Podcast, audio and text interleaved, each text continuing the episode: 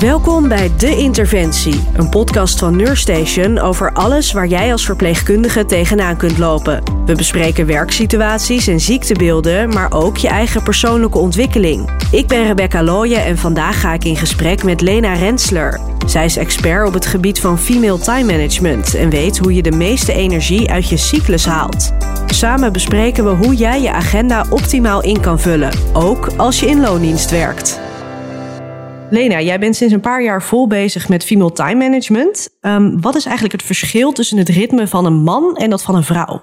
Het hele concept van female time management is gebaseerd op het verschil tussen man en vrouw. Dus het verschil van cyclus tussen man en vrouw. Want allebei hebben een cyclus, maar verschilt compleet van elkaar.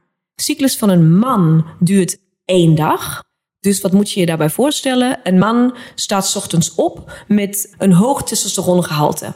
En gedurende de dag, als hij zijn werkzaamheden en zijn taken en verantwoordelijkheden verricht, uh, neemt dat testosteron langzaam af. S'avonds komt hij naar huis, um, zit lager in zijn energie, wordt moe, gaat vervolgens naar bed en laat gedurende de nacht weer volledig op.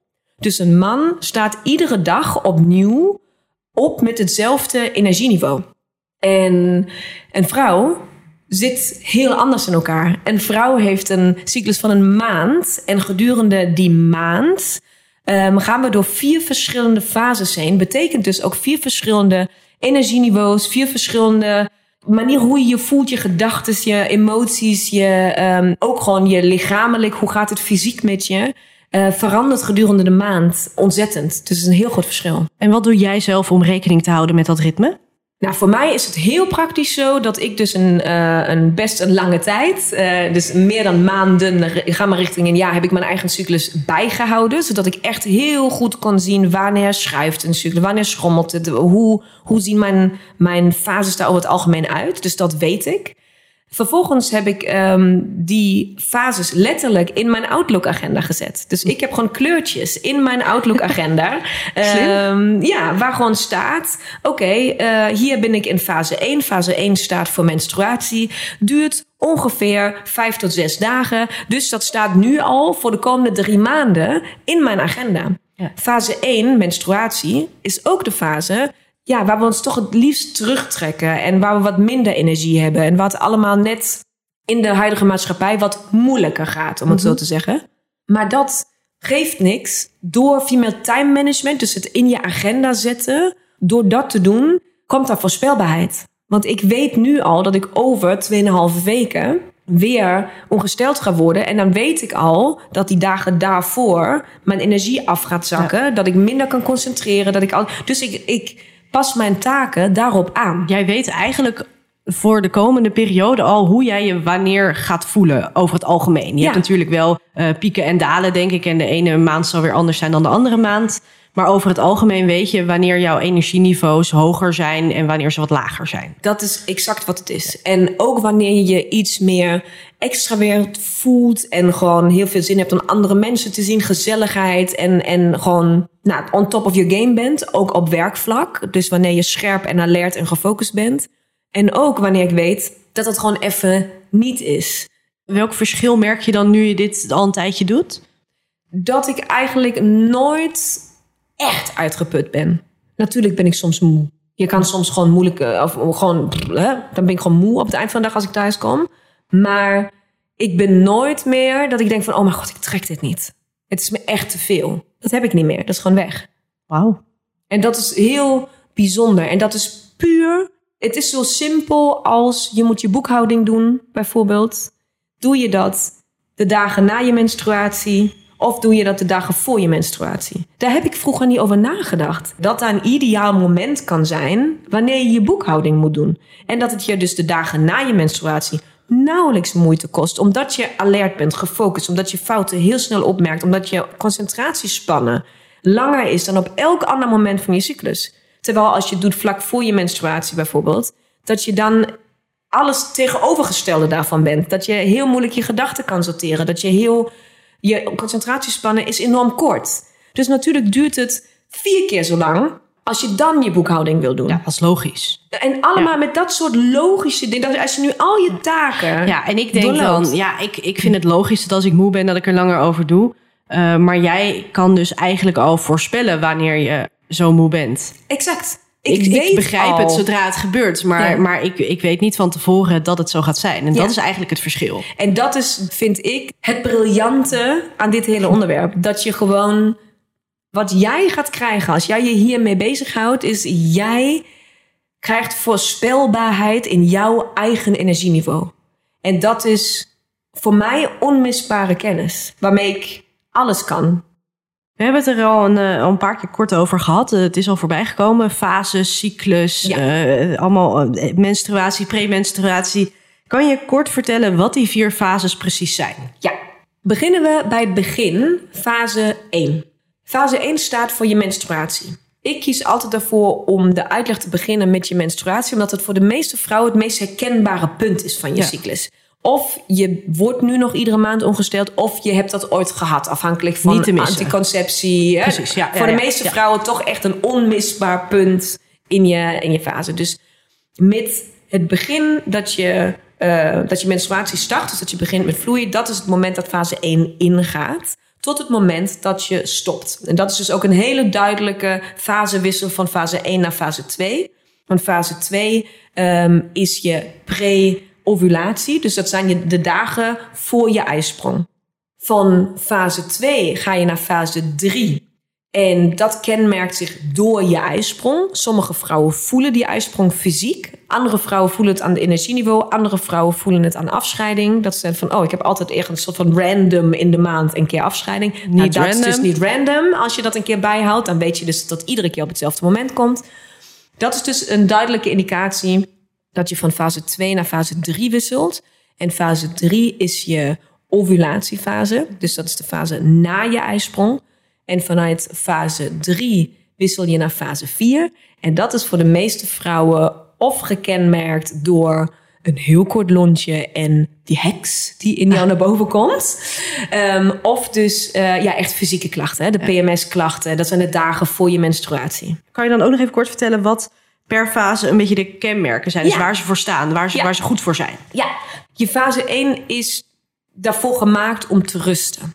Dus vaak heb je ook, als je ongesteld moet worden, denk je ook van, oh, alles gaat zo traag. En je hoofd doet niet meer echt mee. Het is moeilijk focus te moe. houden. Ik ben moe. En eigenlijk wil ik me gewoon eh, in mijn bed leggen en niet opstaan. Nou, dat is waarvoor fase 1 eigenlijk gemaakt is. Het is je, je fase waar je wil, zoveel mogelijk lichamelijke rust wil houden. Ehm, waar je ook zoveel mogelijk mentaal werk uit wil stellen naar fase 2 toe. Ehm, omdat je je voor moet stellen, jouw onderlijf is enorm hard aan het werk. Al je energie zit in je onderlijf. Dus je hoofd doet het gewoon even niet meer zo goed. Dus we worden vergeetachtig en een beetje chaotisch. En eh, allemaal dat soort dingen. Dat zijn allemaal kenmerken van fase 1.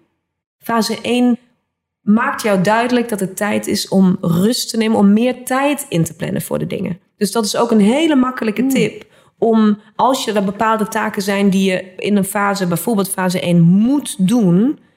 Als je er normaal een half uur voor inplant, plan dan nu minimaal de dubbele tijdsspannen voor in. Minimaal dubbele. Ja, zodat je gewoon meer tijd hebt. Want dan heb je alle tijd om het fatsoenlijk te doen.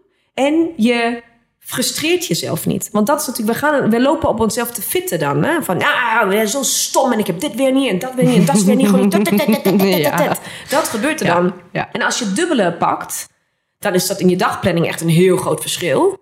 Maar doe je dus automatisch minder dingen op een dag. En die dingen die je doet, doe je zonder frustratie. Dus je gaat veel makkelijker door die fase heen. Fase 2 daarentegen, de dagen na je menstruatie, zal je waarschijnlijk ook als ik het uitleg gelijk herkennen. Je krijgt weer energie, de zon gaat weer op. Het is, het, het, je voelt je energiek, vrij, fijn. Vaak is het ook de fase waar je kleren net fijner zitten, waar je haar net fijner zit, waar je gewoon een beetje zingend en dansend door het leven gaat. En waar je dus duizend ballen in de lucht kan houden. Je kan alles tegelijkertijd, je bent supergoed in multitasken. En daarom is het dus dubbel frustrerend als die energie straks weer wegzakt. Dus voor veel vrouwen is het echt een soort nou ja, depressief moment. En, en, en veel vrouwen vragen zich onbewust om de vier tot zes weken af: zit ik wel in een burn-out? Ben ik wel, kan ik dit allemaal wel nog aan? Wil ik dit nog? Twijfelen aan alles? Terwijl het niks anders is dan je cyclus. En als je dat weet, dan kan je erop inspelen. Dus het energieniveau komt na fase 1 met fase 2 krijg je een ontzettende energieboost. En dat is dus ook gevaarlijk. Dat is namelijk ook de fase dat wanneer je dan uitnodigingen krijgt over drie weken om en dan bruiloft te komen en dan barbecue en nog gezellig. Dan denk je ja, ja, ja. En je gaat alles inplannen, want woehoe, ik heb energie zat. Maar over anderhalve week is dat weg. Is dat weg. En dan heb je dus een agenda waar je heel erg tegenop gaat kijken. Terwijl dat niet hoeft. Nou ja, na fase 2 ga je naar fase 3. Die wisselde je dus met je ijsprong, wisselt dat. En fase 3 is de fase van de moeder. Dus het gaat heel erg over bemoederen, over zorgen voor anderen. Het is een hele goede fase voor coaching, voor bila-gesprekken, voor samenwerkingen. Empathisch vermogen is heel groot mhm. in die fase. Het is heel erg gericht op samen. Fase 4 is de fase, dus je premenstruatie. Mm Voor veel vrouwen dus fysieke klachten. Kenmerk van fase 4 is dus dat je een heel kort lontje hebt. Uh, dat je heel erg reageert op buitenaf prikkels. Dus fase 4 is het moment dat je energieniveau afzakt. Dus dat je weer soort ja, je gaat weer richting die menstruatie, Precies. die fase 1, waarin je eigenlijk heel erg teruggetrokken bent en moe bent. En dus, dus dat neemt langzaamaan af in fase ja, 4. Ja, dat neemt voor de meeste vrouwen zelfs heel snel af. Oh. Dus dat kan soms echt binnen een dag dat je denkt van... Woehoe, I'm the king of the world. Nou, oh my god, ik kan niet opstaan. Dus je bent eigenlijk... Veel vrouwen zijn, zonder dat ze het doorhebben maandelijks in gevecht met hun eigen energieniveau, met hun eigen cyclus, met zichzelf. Doordat ze die kennis niet hebben. Het klinkt ook een beetje zweverig. ja, ja, want het is natuurlijk heel erg um, luisteren naar je eigen behoeften en uh, dat soort dingen. Aarden. En uh, je moet aarden en je moet dit. En weet je, ik ben, ook klinkt dat misschien niet altijd zo, maar ik ben zelf knijternuchter. Ik ben heel nuchter en ik ben heel pragmatisch. Mm -hmm. En ik heb zelf daarvoor gekozen om ook het spirituele, dus zweverige, ehm, gedeelte van mijn cyclus, van het vrouwelijke cyclus, ook mee te willen pakken. Omdat ik het boeiend vind, omdat ik het spannend vind, omdat ik nieuwsgierig ben. Maar dat hoeft niet, dat is een keuze. Je kan deze kennis en dan is het dus echt daadwerkelijk toepasbaar voor iedere vrouw. Dus het stukje female time management, je cyclus begrijpen, je fases ontdekken in de zin van weten hoe lang je fase mhm. is. Dat in je agenda zetten, daarop je agenda plannen. Dat is wat ik noem female time management. Dat kan iedere vrouw en daar kan iedere vrouw 100% van profiteren. Maar snap je dat het voor mij af en toe misschien ook een beetje te mooi om waar te zijn klinkt? Dat je denkt, als ik dat aanpas, dan voel ik me veel, veel beter. En dan krijg ik die energie wel. En dan, wat jij zegt, dan voel ik me nooit meer echt uitgeput. Is het echt zo ideaal of zitten er ook wel wat zwaardere kanten aan, wat dingen die minder prettig zijn? Nou ja, het verhaal, of mijn verhaal, laten we het zo noemen, um, klinkt inderdaad heel idyllisch. Want ja, zij doet dat en het werkt en het gaat helemaal goed. Maar er zijn natuurlijk de nodige ups en downs geweest. Want het is iedere keer je grenzen stellen. Het is iedere keer durven nee zeggen. Het is iedere keer leren opnieuw wat wel kan, wat niet kan. Dus nee, het is, het is niet makkelijk. Het vergt heel veel discipline.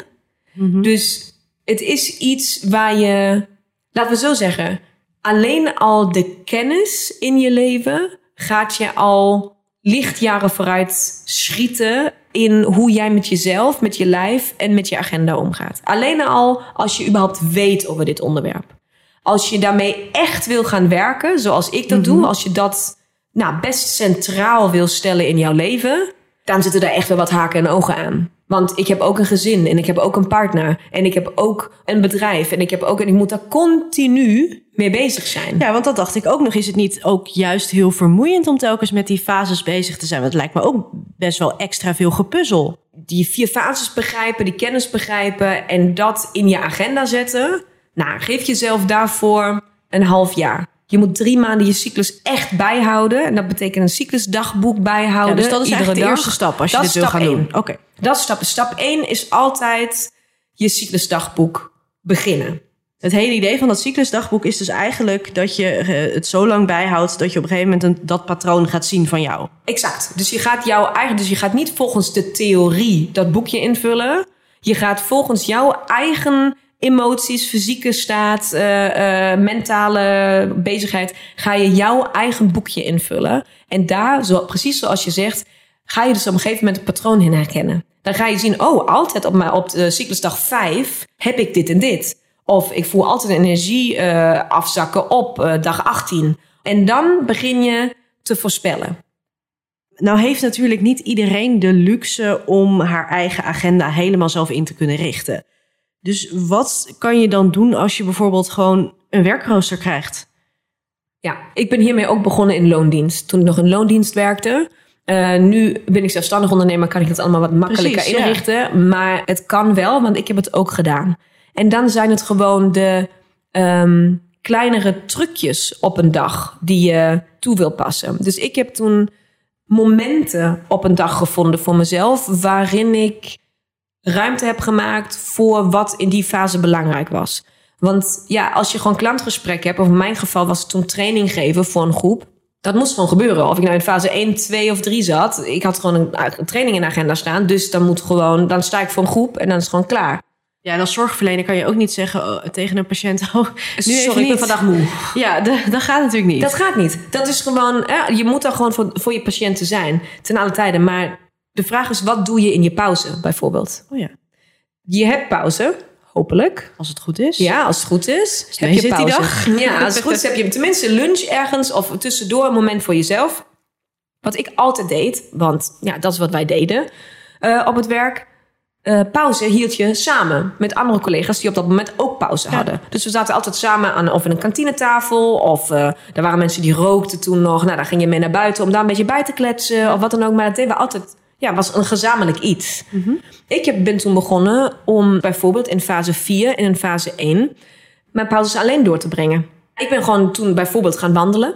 Oh ja. ja, dat is een makkelijke. Dat is makkelijk. Um, en dat is dus dan ook weer moeilijk, want dan moet je zeggen: Oh ja, ik ga ook mee wandelen. Uh, oh, nee, ja. ik heb dan gezegd: Oh nee, sorry, ik moet even een belangrijk uh, telefoongesprek voeren. En dat doe ik nu dus niet meer, maar in het begin wel. Omdat je, is het erg om dat te doen? Ik vind het totaal niet erg. En ik wens iedere vrouw toe dat je dit soort excuses, smoesjes voor jezelf mag gebruiken om tijd voor jezelf te nemen. Dat is gewoon het belangrijkste. Dus ga niet meer in de kantine zitten, maar ga wandelen. Ik heb dingen gedaan um, als gewoon... Uh, we hadden toen zo, um, zo'n een, een, wc waar zo drie, vier wc's naast elkaar ja. waren. Dus ik ben gewoon op een van die wc's gaan zitten. Heb uh, de deur op slot gedaan. En ik had mijn oortjes bij en mijn telefoon. En ik heb heel even vijf minuten lang um, gewoon muziek geluisterd. Even niet bezig zijn met ook nog alle verhalen van de patiënten van andere mensen. Ja. Of wat op de andere afdelingen allemaal gebeurt. Maar gewoon even terug naar mij toe. Wat um, als je gevoelig, gevoelig bent voor geur, kan het heel fijn zijn op bepaalde momenten in je fase gewoon een, een, um, weet het, een, een doekje of een sjaal of zo bij je te hebben. En ook eens maar in je handtas. Uh, om af en toe daaraan te ruiken. Om een, om een gevoel van geborgenheid op te roepen bij jezelf. Oh. Dat kan een, een geurtje zijn of weet ik veel wat. Misschien neem je wel, klinkt een beetje gek, maar een knuffel van je kinderen mee. Of maar dat je in sommige fasen, dat is dus vaak fase 1. Waarom gaan we op de bank zitten Netflixen en waarom willen we in dat holletje gaan liggen? Omdat wij behoefte hebben aan geborgenheid op dat moment. En we weten anders niet hoe we dat aan onszelf moeten geven. Maar geuren of muziek of een bepaalde stem die iets voorleest aan jou of dat soort dingen kunnen ook dat gevoel van geborgenheid oproepen. En dat heb je in bepaalde fases meer nodig dan in andere. Dus daar kan je ook op je werk prima op inspelen. Ja, en je zal ongetwijfeld ook nog wel uh, dingen moeten doen in een fase die niet past, toch? Uiteraard. Je kan niet alles uh, volledig plannen zoals je in wil. In mijn geval, ik heb ook nog twee kleine kindjes. Ja. Um, nou, ga dat maar eens plannen. Ik wou net zeggen, succes met plannen wanneer wel of niet gebroken nachten komen. Ja. Of een buikgriep, of dat de uh, opvang ja, dat gaat. gaat nee. Of, hè, er zijn altijd dingen. Ik ben zelfstandig ondernemer, dus ook daar komen de nodige dingen langs die um, niet voorspelbaar zijn. Of niet gaan zoals je het gepland had. Precies, hè, dat, dat toch iets geschoven moet worden, toch, dat toch anders is.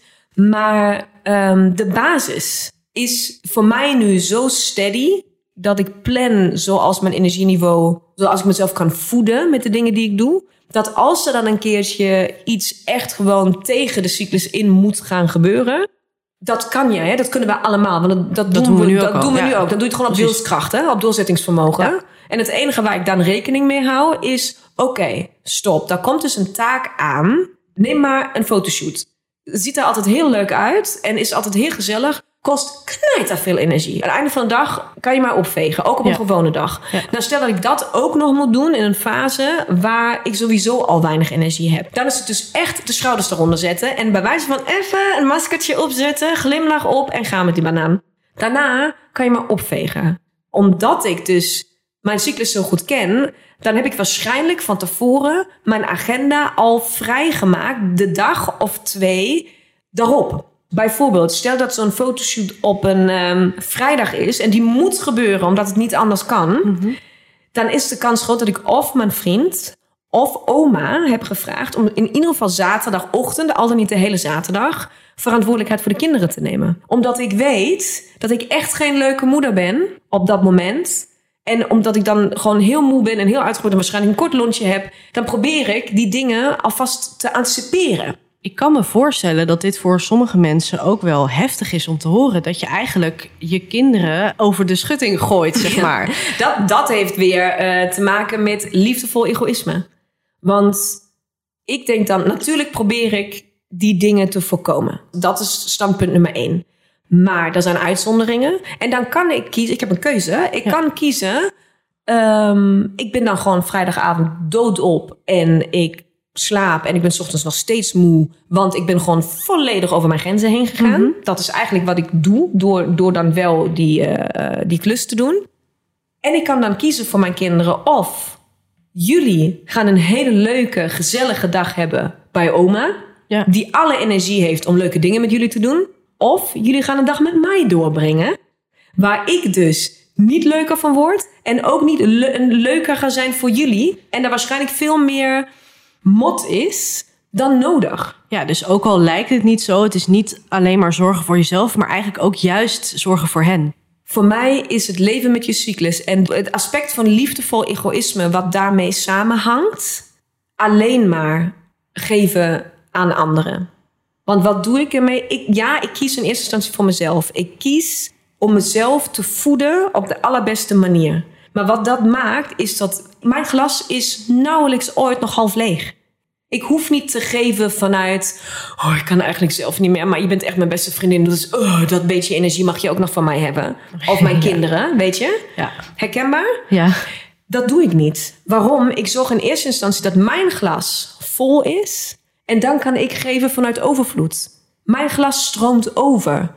En weet je hoe leuk het is om dat te voelen als kind, als partner, als vriendin, als ouder? Dat ik jou geef wat ik heb, niet vanuit het onderste uit de kan, maar vanuit pff, ik heb genoeg, kom maar op, Ja. kom maar halen. Ja, en niet alleen het geven, maar ook eigenlijk klinkt het als het beschermen voor de momenten dat je dat juist niet kan geven. Ja, en dat is voor mij net zo waarheid. Het is voor mij, het is de waarheid dat, dat er momenten zijn waar je makkelijk geeft en waar er overvloed is en waar het allemaal vanzelf gaat. En dat is een stuk verantwoordelijkheid, mezelf voeden zodat ik vanuit overvloed kan geven. En voor mij is het net zo hard verantwoordelijkheid om mijn omgeving te beschermen voor de momenten waar het met mij gewoon minder gaat. Ja. En waar je, ja, ik wil niet zeggen waar je niks aan mij hebt, maar waar je, ja, waar het gewoon. Nou, ik denk dat dat heel herkenbaar is. Je hebt gewoon van die momenten dat je denkt, ik ben nu even helemaal niks waard. Ja. En dat ik dat ook dan mag zijn. Hè? Het is, het, ik mag ook dan op dat moment compenseren dat ik over mijn grenzen heen ben gegaan. Als je nu voor het eerst hiervan hoort, of misschien al wel eens wat gelezen hebt, maar eigenlijk er nog niet zoveel van weet. ehm, en je denkt, ja, dit is denk ik wel iets voor mij. Dit kan me wel iets opleveren. Ik wil dit gaan doen. Wat zijn jouw gouden tips? Nou, ik denk voor mij de gouden tip om vooral om door die beginperiode heen te prikken. Om te zeggen, oké, weet je, ik probeer dit en ik ga dit onderzoeken. En dan zie ik wel waar het schip strandt. Dus je hoeft het niet meteen te vertellen aan je familie, je vrienden, je werk. Als je daar comfortabel mee voelt, be my guest. Doe dat Ja. maar. Maar gun jezelf ook een moment om te zeggen van... weet je wat, ik ga nu wel dat smoesje verzinnen. Je eigen fases ontdekken is een stuk van jezelf opnieuw leren kennen. Het is totaal oké om dat eerst even met jezelf te doen. En Ja. eerst even het bij jezelf te houden en dan te kijken... oké, wie wil ik hierover vertellen? Wat wil ik er überhaupt Wat mee? wil ik hierover überhaupt kwijt? Hoeveel geef ik prijs? Ik heb ook al met vrouwen samengewerkt. Die mannen weten niet eens dat ze het überhaupt doen. Dat Want- kan. Natuurlijk, want het is van jou. Wat ik iedere vrouw kan beloven, wat er gaat veranderen in jouw leven als je hiermee je bezighoudt en uh, hiermee bezig gaat om, dit, uh, om deze kennis echt te begrijpen en toe te passen, is dat jij dingen over jezelf gaat leren waarvan jij je nu nog volledig onbewust bent, maar die jou iedere dag, iedere maand ontzettend beïnvloeden. Als je nou hiermee bezig bent, begin maar met jezelf af te vragen, iedere dag een keertje, als ik nu alleen was, helemaal alleen. Geen verantwoordelijkheden op mijn werk, geen takenlijst, geen to-do-lijst, geen man, geen kinderen, geen huisdier, geen niks. Ik ben helemaal alleen. Met alle tijd van de wereld. Wat zou ik dan echt willen? Wat is dan het eerste wat bij je opkomt? En blijf je dat maar afvragen. En dan komt naar boven waar je eigenlijk behoefte aan zou hebben. Maar dat is natuurlijk onmogelijk. Maar misschien dacht je net aan een tropisch eiland. Of dacht je aan een uh, whatever. Het zijn allemaal dingen die niet zomaar kunnen natuurlijk. Maar de basis is, waar heb ik eigenlijk behoefte aan? Dankjewel voor het leuke gesprek, Lena. Ja, ontzettend bedankt dat ik mocht zijn. Ja, ik eindig elke aflevering uh, graag uh, met de vraag... wat wil jij verpleegkundige vanuit jouw ervaring meegeven? Ik zou de verpleegkundige heel graag mee willen geven dat ik van heel dichtbij met de geboorte van mijn tweede kind mee mocht maken wat jullie presteren. Ik heb toen een hele lange tijd mee in het ziekenhuis moeten zitten, dus ik mocht het van heel dichtbij meemaken. En wat ik iedere verpleegkundige mee zou willen geven is: je geeft zoveel. Je zorgt zoveel. Zorg ook goed voor jezelf. Denk aan het in overvloed willen geven. Dus geef niet het onderste uit de kan, maar zorg in eerste instantie liefdevol voor jezelf, zodat jij altijd energie blijft hebben voor anderen. Want het is zo, zo bijzonder wat jij doet. Het is zo bijzonder.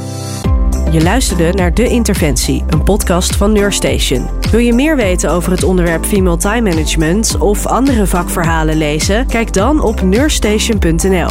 Over twee weken zijn we er weer, dan praat ik met Roshi Nazeer. Zij werkt als verpleegkundig specialist voor het Jellinek en vertelt hoe je het beste om kunt gaan met mensen die verslaafd zijn. Vond je deze aflevering nou interessant? Laat dan vooral een review achter en deel hem met je collega's.